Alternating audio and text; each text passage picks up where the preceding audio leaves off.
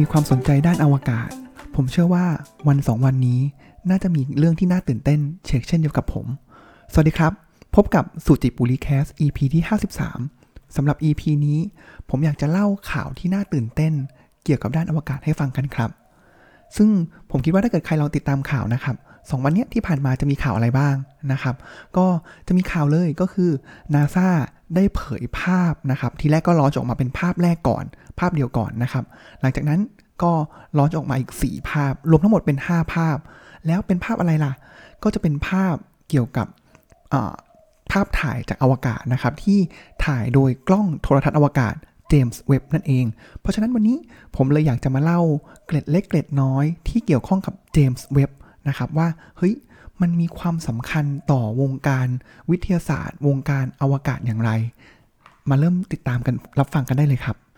โดยที่รูปแรกนะครับที่ทางนาซามีการเปิดออกมานะครับ ก็จะเป็นรูปถ่ายของกระจุกกาแล็กซีนะครับ ที่ชื่อว่า SMACS 0723 นะครับ ก็เป็นรูปแรกเลย ซึ่งก็เป็นกาแล็กซีที่ต้องใช้เวลาห่างกับเราเนี่ยโอ้โหห่างไปมากๆนะครับ แล้วก็ เป็นภาพที่เราเหมือนกับมองย้อนกลับไปอดีต เมื่อประมาณกว่า 4,600 ล้านปีก่อนนะครับ แล้วก็การที่จะได้ภาพนี้เนี่ยเขาบอกว่าต้องถ่ายถึง 12.5 ชั่วโมงเลยทีเดียวนะครับ ก็เป็นการเปิดตัวแล้วก็ผมว่าก็ grand opening นะครับ ขนาดประธานาธิบดีโจไบเดนของอเมริกาเองเนี่ยก็เอารูปเนี่ยมาโพสต์ด้วยนะครับ เขาบอกนี้เขาบอกรูปเนี้ยเป็นรูปที่เขาใช้คำว่า deepest and sharpest นะครับ ก็คือลึกที่สุดแล้วก็ชัดที่สุดที่เป็นรูป ถ่ายแบบอินฟราเรดนะครับเขามีการเปรียบอย่างนี้ด้วยครับว่าเหมือนกับว่าเราถือเม็ดทรายไว้ในมือนะครับ แล้วก็เหยียดแขนออกไปจนสุดนะครับ ขนาดของเม็ดทรายที่เราเห็นบนท้องฟ้า ก็คือแค่พื้นที่บนท้องฟ้าของภาพภาพนี้ หมายความว่าในจักรวาลเนี่ยโอ้โหมันมีทรายมากมาย แต่ว่ารูปที่เราเห็นมันเป็นแค่ทรายในมือของเราเท่านั้นเองนะครับ คือบอกเป็นการบ่งบอกว่าเฮ้ยจักรวาลของเราเนี่ยมัน กว้างใหญ่มากมายนะครับ หลังจากนั้นครับทางนาซาเนี่ยก็จะมีการลอนช์ออกมาเนี่ยอีก 4 รูปรวดเลยนะครับ ก็จะเป็นผมว่าลองไปหาดูได้นะครับ ในเว็บไซต์ของนาซาหรือว่าในเพจที่เกี่ยวข้องกับวิทยาศาสตร์หรือว่าอวกาศต่างๆนะครับ ซึ่งผมว่าเป็นรูปที่งดงามมาก ผมว่าในบางช่วงที่ผมเห็นเนี่ยคือ ผมรู้สึกขนลุกเลยนะครับ เหมือนกับรูปที่ผมเห็นตอนอประมาณปี 990มั้งครับที่ ที่ถ่ายที่มีชื่อว่า Pale Blue Dot นะครับผมว่าก็มันมันสัมผัสได้ว่าเฮ้ยตัวเรานี่มันช่างเล็กน้อยจริง ๆ เมื่อเทียบกับจักรวาลอันยิ่งใหญ่นะครับสี่รูปนั้นมีอะไรบ้างนะครับอะก็สั้นๆแล้วกันนะครับ ก็จะมีรูปแรกเลย ผมว่ารูปนี้สวยนะครับ ก็คือเป็นเขาชื่อว่า Carina Nebula นะครับ ก็ห่างจากโลกเราเนี่ยประมาณ 8,500 ปีแสงนะครับ ก็เป็นรูปที่เหมือนกับเป็น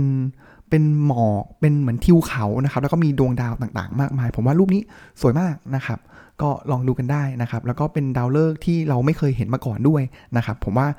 นาซาเองก็น่าจะได้ข้อมูลที่จะไปต่อยอดมากมายนะครับ รูปต่อมาครับก็คือสเตฟานควินเทสนะครับ ก็คือเป็นภาพกาแล็กซี่5กาแล็กซี่นะครับ ที่ห่างออกจากเราไปประมาณ 290 ล้านปีแสงนะครับ ก็เหมือนจะมีอยู่สี่กระจุกนะครับ เป็นควินเทสนะครับ ก็ รูปต่อมานะครับก็คือ Southern Ring Nebula นะครับหรือว่า Nebula วงแหวนใต้นะครับก็เป็น Nebula ดาวเคราะห์ที่ห่างจากโลกเราเนี่ยไปประมาณ 2,500 ปีแสงนะครับก็จะเห็นได้ว่า อันนี้รูปนี้ก็จะมีความน่าสนใจนะครับ คือเขาจะถ่ายออกมาเป็น 2 รูปข้างกันนะครับ แล้วก็บอกว่าโจหัวเขาเลยนะครับเขาบอกว่า some star save the best for last นะครับ ก็คือเหมือนถ่ายเป็นลักษณะที่เป็นตรงกลางเนี่ย เป็นดาวฤกษ์ที่กำลังใกล้ตายนะครับ แล้วก็มีกลุ่มแก๊สเนี่ยกระจายออกมานะครับ ผมว่ารูปนี้ก็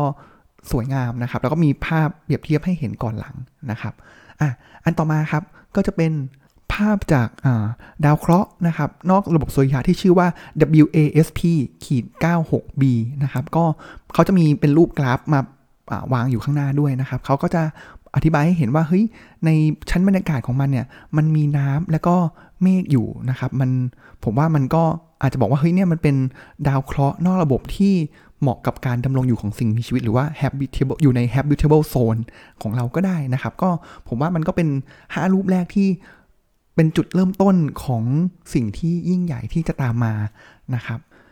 ทีนี้ผมอยากจะเล่าถึงเกล็ดเล็กเกล็ดน้อยนะครับ เกี่ยวกับเจมส์เว็บหรือว่าที่มาที่ไปของเจมส์เว็บกล้องโทรทัศน์อวกาศเจมส์เว็บอันนี้หน่อยนะครับ อันแรกเลยก็คือทำไมต้องชื่อเจมส์เว็บด้วยอ่าอันนี้ก็น่าสนใจนะครับ ว่าเออเจมส์เว็บเนี่ยเฮ้ยใครกันนะเขาคือใครกันนะครับเฉลยก็คือว่าเจมส์เว็บคนนี้ครับก็คือเป็นอดีตผออของโครงการอวกาศนาซานะครับ ช่วงปี 1960 ถึงประมาณปี 1968 เอ๊ะ ลองนึกดูสิครับว่า เฮ้ย แล้วเขาสำคัญขนาดนั้นเชียวหรอ ผมว่าจริง ๆ แล้วผออของนาซาน่าจะมีแบบโหมากมายหลายคนนะครับทำไมถึงต้องเอา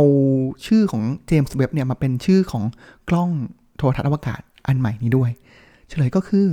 เจมส์เว็บเนี่ยครับเขาเป็นผออนาซาช่วงสำคัญก็คือช่วงที่มีการลอนช์โครงการอพอลโลนั่นเองนะครับ เพราะฉะนั้นเขาก็เลยผมว่าเขามีคุณุปการสำคัญเลยแหละที่สามารถผลักดันให้มนุษย์เราเนี่ยไปสามารถเหยียบยืนบนดวงจันทร์ได้นะครับ เพราะฉะนั้นมันผมว่าข้อดีของฝรั่งเนี่ยครับก็คือเขาก็จะแบบใครที่ทำคุณงามความดีไว้เนี่ยครับเขาก็เขาก็จะมีการสร้างอนุสาวรีย์ทำอะไรต่างๆ ที่เหมือนเป็นการสรรเสริญนะครับหรือว่าแบบเป็นการระลึกถึงคุณงามความดีของเขานะครับ ก็คือเทมสเวฟก็คือเป็นพอนาซานั่นเองนะครับ อีกอันนึงครับที่น่าสนใจครับ รู้ไหมครับว่าโครงการนี้ที่เราเพิ่งได้รูปแรกเนี่ยมาวันที่ 11 กรกฎาคมปี 2565 หรือว่าปี 2022 นะครับคำถามคือโครงการนี้เนี่ยริเริ่มตั้งแต่เมื่อไหร่ครับอ่าหลายคนถ้าเกิดเคยอ่านมาก่อนนะครับ จะรู้เลยว่าโหโครงการนี้เป็นโครงอภิมหาโครงการที่ดีเลยแล้วดีเลยอีกมีปัญหามากมาย งบบานปลายมาก ๆนะครับแล้วยิ่งช่วง สองสมปีก่อนที่เขาจะมีการลอชไอตัวนี้ขึ้นไปสู่โครง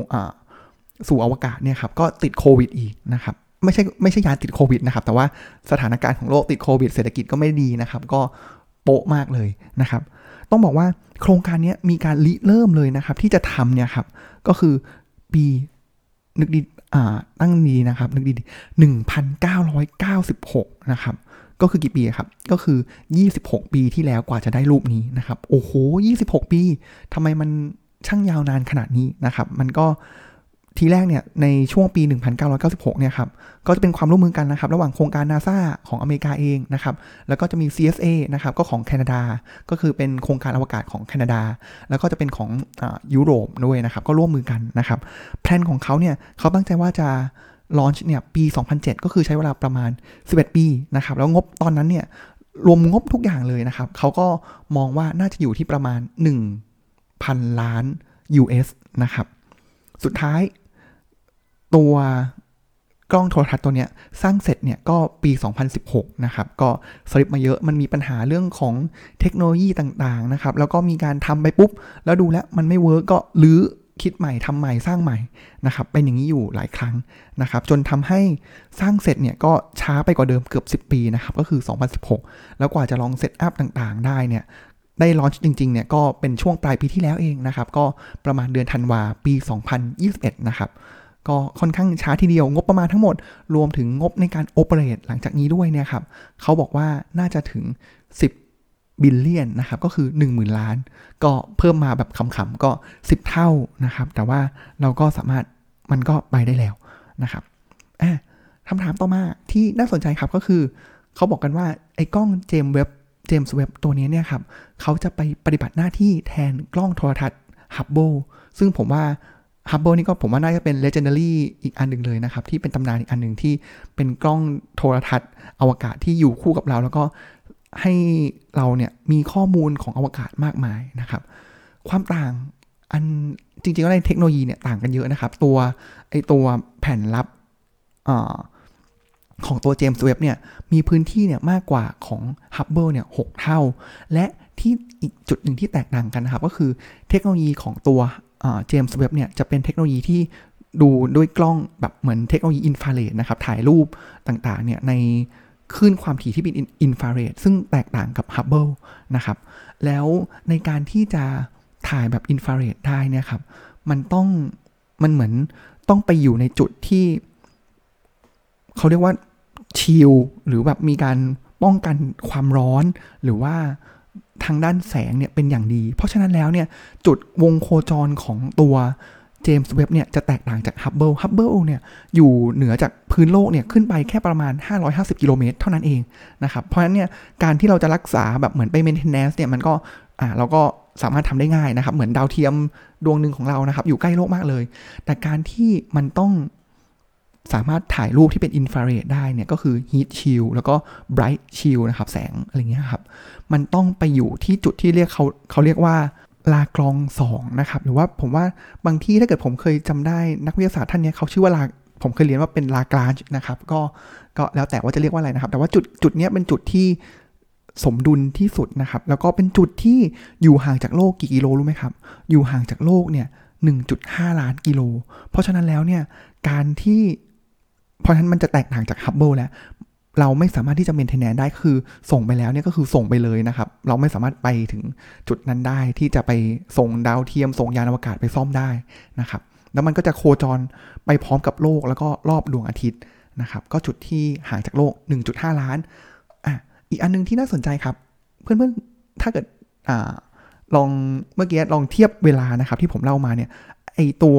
เจมส์เว็บเนี่ยถูกลอนช์ไปเนี่ยเมื่อปลายปีที่แล้วนะครับ แล้วกว่าจะได้รูปรูปแรกมาเนี่ยก็คือกลางปี เพราะฉะนั้นเนี่ยมันจะมีเวลาทั้งหมดเนี่ยหเดือนเลยทีเดียวนะครับ กว่าที่มันจะสามารถดำเนินการได้นะครับ ในนี้ผมว่านาซาเขาก็ทำได้ดีมากนะครับเขาก็มีการไปศึกษานะครับแบบเหมือนมาแชร์ข้อมูลนะครับ ว่าในแต่ละ step เนี่ยเป็นยังไงบ้างนะครับ ผมสรุปสั้นๆ ก็คือ 1 เดือนแรกเนี่ยครับพอมัน launch ออกไปวันแรกเนี่ยฐานมันฐานจุดนี้มันต้องกางออกมา ผ่านไป 3 วัน shield layer แรกกางออกมาผ่านไป 7 วัน shield layer 3 4 5 กางออกมานะครับเขาก็จะมีเป็น step ในแต่ละช่วงเวลานะครับ แล้วเมื่อพอหลังจากที่launch ออกไปแล้ว 1 เดือนเนี่ยทางตัวกล้องเจมส์เว็บเองเนี่ยก็เข้าไปอยู่ในจุดของลากรองจ์ 2นะครับเขาเรียกเป็นลากรองจ์ 2 ก็คือจุดที่จุดวงโคจรนั้นนะครับ แล้วหลังจากนั้นเนี่ยตั้งแต่เดือนที่ 2 จนถึงเดือนที่6นะครับก็มีการที่จะ set up ต่างๆนะครับแล้วก็ให้เหมือน เช็คระบบต่างๆ calibrate ข้อมูลต่างๆนะครับ แล้วมันก็จนถึงวันที่ 11เนี่ยเราก็เลยได้รูปแรกที่ส่งกลับมาจนถึงพวกเรานะครับ อีกอันนึงเลยนะครับที่ลืมพูดไปนะครับ ผมว่าอันนี้ผมผมพูดช้าลืมไปนิดนึงนะครับ ก็คือว่าไอตัวเจมส์เว็บเองเนี่ยครับจุดประสงค์มันนะคืออะไรนะครับ ก็ไปดูในเว็บไซต์ของ NASA นะครับเขาก็บอกนี้เขาบอกว่าจุดประสงค์หลักของตัวเจมส์เว็บนี้เองเนี่ยครับมีทั้งหมดอยู่ 4 ด้านด้วยกันนะครับ ด้านแรกเลยนะครับ ก็เพื่อที่จะไปศึกษาการหลังจากเหตุการณ์หลังจากการเกิดบิ๊กแบงก็คือการเกิดจักรวาลของเรานะครับ ว่าแสงจากดวงดาวดวงแรก หรือว่าแลิกซี่แรกเนี่ยเป็นอย่างไรนะครับ จุดประสงค์ที่2นะครับก็คือการศึกษาวิวัฒนาการและก็การฟอร์มตัวการกำเนิดของกาแล็กซี่นะครับก็เมื่อกี้จักรวาลแล้วก็จะมาเป็นกลุ่มเล็กย่อยลงนะครับ ก็คือกาแล็กซี่ต่อมาก็คือเป็นการศึกษาการกำเนิดของดาวเคราะห์ แล้วก็ดาวฤกษ์ก็จะย่อยหน่วยย่อยลงมาอีกนะครับแล้วสุดท้ายเลยก็คือศึกษาระบบสุริยะนะครับ แล้วก็การกำเนิดชีวิตนะครับ ซึ่งในหลาย ๆ รูปเนี่ยมันก็เริ่มเริ่มให้ข้อมูลที่สามารถที่จะไปวิเคราะห์ต่อได้นะครับ แต่โดยสรุปโดยรวมเลยนะครับ ก็คือศึกษาจักรวาลของเรานั่นเองนะครับ อีกข้อนึงครับที่อยากจะแชร์ให้ฟังนะครับ ผมว่า มีความเกี่ยวข้องกันนะครับ ผมว่าหลายคนคงเคยเคยได้ยิน case study นี้นะครับ ของเกี่ยวกับโรเบิร์ตแลงรู้จักไหมครับโรเบิร์ตแลงผมว่าถ้าเกิดใครเคยอ่านแนว innovation creativity เนี่ย ผมว่าชื่อโรเบิร์ตแลงหรือว่า case study ของโรเบิร์ตแลงเนี่ย น่าจะผ่านหูมามากเลยแหละโรเบิร์ตแลงคือใครครับโรเบิร์ตแลงเนี่ยเคยเป็นวิศวกรนะครับ แล้วก็เก่งด้านการคำนวณเลยแหละ แล้วเขามีงานอดิเรกคืออะไร งานในเรื่องของเขาก็คือพับโอริกามินั่นเองนะครับ เพราะฉะนั้นลองไปดูในเว็บไซต์ของเขาแลงโอริกามิได้นะครับ เขาก็จะมีการพับโอริกามิที่แบบมีความซับซ้อน มีการใช้ mathematic แบบโมเดลทางคณิตศาสตร์ต่างๆเนี่ยมาช่วยในการพับโอริกามิที่มีความซับซ้อนมากขึ้นนะครับ และหนึ่งในนั้นที่เอาโอริกามิหลักการของโอริกามิของโรเบิร์ตแลงมาใช้นะครับ ก็คือกล้องโทรทัศน์เจมส์เว็บนั่นเองนะครับ ทั้งตัวแผ่น ตัวแผ่นที่รับสัญญาณนะครับ ที่มันประกอบด้วย 16 แผ่นเนี่ย ทีแรกเนี่ยมันลอนชขึ้นไปมันเหมือนเป็นมันเหมือนเป็นก้อนกลมๆก้อนหนึ่งครับแบบเหมือนเป็นดาวเทียมดวงหนึ่งนะครับ แต่พอมันขึ้นไปแล้วเนี่ย มันเริ่มมีการขยายตัวขยายแบบไอ พวกชิลต่างๆนะครับไอแผ่นกันความร้อนต่างๆ ที่มันพับอยู่เนี่ยมันก็เริ่มคลี่ออกมาเนี่ยก็คือหลักการของโอริกามิแล้วก็เป็นการคำนวณของแบบโรเบิร์ตแลงนะครับแล้วก็ตัวแผ่นรับที่เป็น mirror ต่างๆนะครับแผ่นทองคำ18 แผ่นเนี่ยครับทีแรกเลยเนี่ยมันก็ถูกพับมานะครับเป็นก้อน แล้วพอลาขึ้นไปถึงจุดหนึ่งแล้ว ในช่วงสัปดาห์แรกเนี่ยมันก็เริ่มคลี่ตัวออกมาตามหลักการของโอโอริกามินั่นเองนะครับ อันนี้ก็จะเป็นเกล็ดเล็กเกล็ดน้อยของ ของตัวเจมส์เว็บนะครับมาถึงตรงนี้แล้วเนี่ยผมว่าอันนึงที่เป็น reflection ที่ผมมีแตะไปก่อนหน้านี้แล้วเนี่ยครับคือทุกๆ ครั้งเลยนะครับที่ผมเห็นภาพอวกาศนะครับ ตั้งแต่รูปเพลบูดอทเองนะครับ หรือว่าจะเป็นรูปแรกนะครับที่เห็นตัวจักรวาลของเรานะครับ ก็ไอตัว Galaxy นะครับ SMACS 0723 นะครับ คือพอเรามองภาพ กลับไปเนี่ยครับ มันมี 2 ประเด็นนะครับ ก็คือเฮ้ยจริง ๆ แล้วเนี่ยมนุษย์เราคนเราเนี่ยครับพอเราเอาไปเทียบกับจากความยิ่งใหญ่ความกว้างใหญ่ของจักรวาลแล้วเนี่ยเราเป็นแค่เศษฝุ่นเล็กๆจริง ๆ นะครับ เป็นเศษฝุ่นที่เกิดจากจักรวาลนี้นะครับ อันนี้คือมองในแง่ขนาดนะครับ เราเล็กมาก อีกอันนึงครับ คือมองในแง่ของระยะเวลา ชั่วชีวิตหนึ่งเนี่ยของคนเราเนี่ยมีอายุแค่ประมาณ 80 ปี 90 ปีเท่านั้นเองนะครับ โดยที่อาจจะไม่ไม่ได้เสียชีวิตก่อนวัยอันควร แต่ว่าลองดูเทียบกับความที่เรามองย้อนกลับไปสิครับ บางกาแล็กซี่ที่เราถ่ายเนี่ย 290 ล้านปีก่อนหน้านี้นะครับ ที่เราเห็นล้านปีแสงด้วยนะครับ หรือว่าเป็นจักรวาลที่กำเนิดมาแล้วกว่า 14,000 หรือ 15,000 ล้านปีเนี่ย คือเราทั้งในแง่ของขนาดและในแง่ของเวลาเนี่ย คือเราเป็นแบบ